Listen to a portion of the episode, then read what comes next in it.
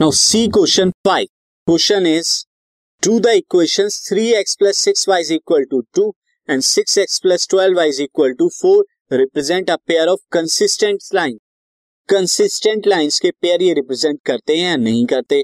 अब कंसिस्टेंसी के लिए क्या कंडीशन होती है मैं आपको बता दूँ। कंसिस्टेंट कब होती हैं लाइंस कंसिस्टेंट कब होंगी? जब या तो वो क्या हो? यूनिक सॉल्यूशन दें। और मैनी सॉल्यूशन यानी इनफाइनाइटली मैनी सॉल्यूशन दे। यानी सॉल्यूशन देना चाहिए उन्हें, या तो यूनिक दे या इनफाइनाइटली मैनी और इनकंसिस्टेंट कब हो जाती हैं? इनकंसिस्टेंट तब होती हैं जब वो कोई भी सॉल्यूशन नहीं दे, जब नो सॉल्यूशन हो। तो अब कंसिस्टेंट होने के लिए यहाँ पे क्या होना होगा? आइदर यूनिक सॉल्यूशन की कंडीशन को अप्लाई करे या मैनी सॉल्यूशन को। तो हम चेक करते हैं यहाँ पे कौन से सॉल्यूशन आएँगे।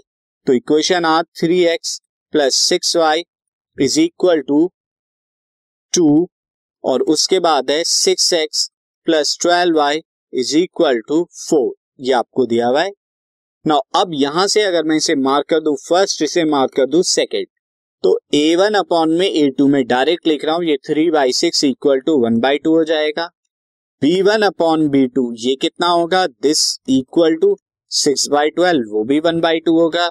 और फिर अगर बात की जाए C one this podcast is brought you by Hubhopper Shiksha Abhiyan अगर आपको ये पॉडकास्ट पसंद आया तो प्लीज़ लाइक शेयर और सब्सक्राइब करें और वीडियो क्लासेस के लिए शिक्षा अभियान के यूट्यूब चैनल पर जाएँ। आई सी टू की वो टू बाई फोर और ये भी वन बाई टू होगा। तो since A one by A two ratio जो है वो B one by B two ratio के इक्वल है इक्वल है C one by C two ratio के। सो so, इक्वेशन क्या है? इनफाइनाइटली मैनी सॉल्यूशन की कंडीशन को सेटिस्फाई करिए so equation is consistent consistent ये क्या होगी? कंसिस्टेंट होगी।